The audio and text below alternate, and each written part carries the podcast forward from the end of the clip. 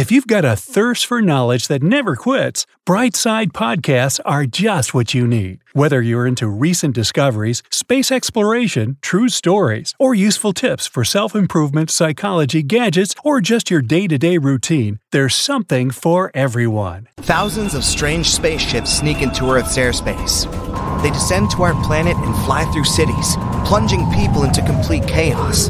Suddenly, the door of the largest ship opens, and a strange creature comes out. It tries to copy our language and says they had come from a distant star, Proxima Centauri.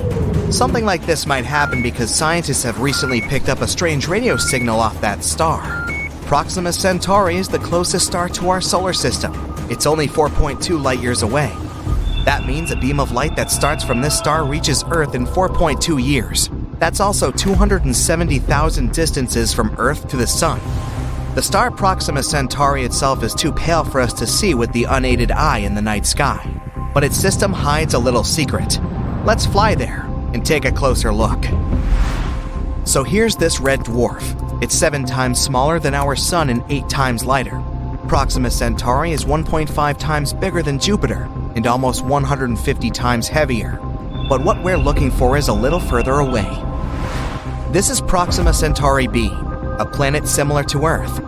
It's only 10% larger than Earth and is in the habitable zone of the star.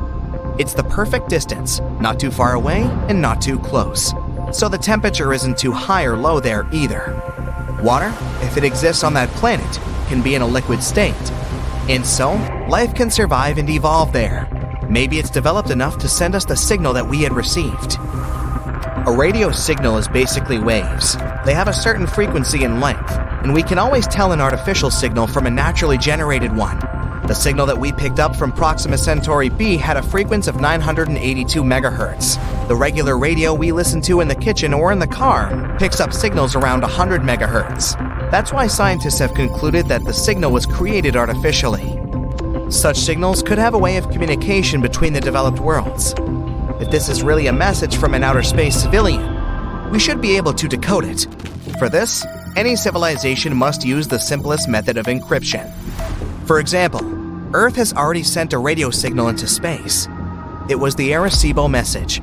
This message consists of 1,679 digits. It's a rectangle of 23 by 73 squares that has information about our civilization encoded using a binary code. At the top of the rectangle, there's a system of numbers that we use. They're marked in white. This purple thing is the key to read the next part of the message. The atomic numbers of the elements like hydrogen, carbon, nitrogen, oxygen, and phosphorus are encoded in this key.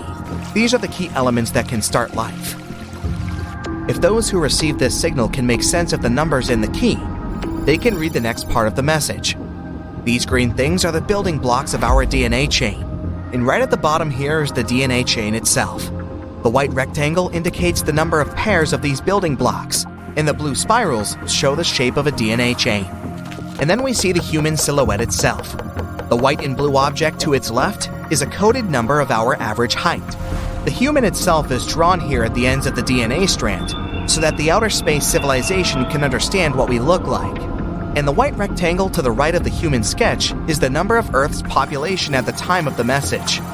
That's 4.2 billion as of 1974, almost half the number we have now. The next part is a drawing of our solar system. The big yellow square is the sun. Then come all the planets in our solar system, including Pluto. Earth is shifted up a bit here, so that outer space civilization can understand where this message is coming from. In the last drawing is the observatory from which this message had been sent into space. This signal is now on its way to the M13 star cluster 25,000 light years away from Earth, so it won't get there for another 25,000 years.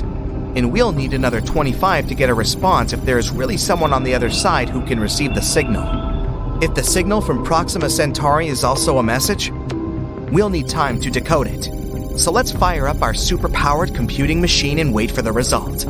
But this isn't the first mystery signal we've ever picked up on Earth scientists recorded an unusual wow signal in 1977. They supposed it came from somewhere in the constellation of Sagittarius. The telescope was picking up the unknown signal for an impressive 72 seconds. Later, a scientist who looked at the printout of the signal concluded that the signal was artificial. He wrote, Wow, on the printout as his reaction. The following observations and studies couldn't catch this signal again. Some theories said that this signal came from a celestial spaceship flying by. It had flown away, and we could no longer detect the signal. But most likely, this signal was created on Earth. It was directed upward but reflected off an object at a high altitude. It could have been an airplane, a satellite, or space debris orbiting our planet. Then the signal was picked up by the telescope, and because it was human made, all of its characteristics, like wavelength and frequency, could have confused scientists. In 2017, scientists recorded a flare on Proxima Centauri. The star's brightness increased by 1,000 times in just 10 seconds. Before that, there was another flare there that was weaker but lasted about two minutes.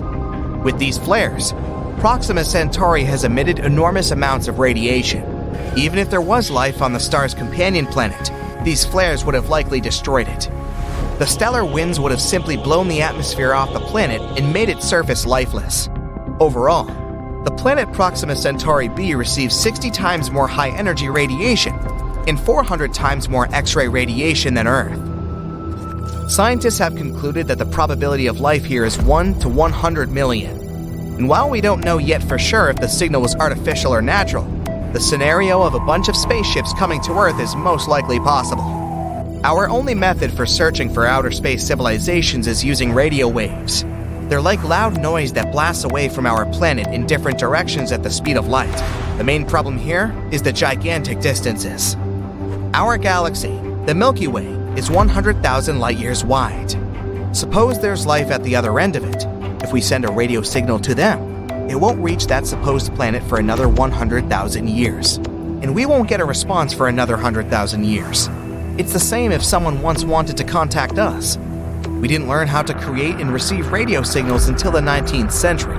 If a civilization was developing at the same time as us somewhere in the Milky Way and they invented the radio, we won't get their signal for several millennia.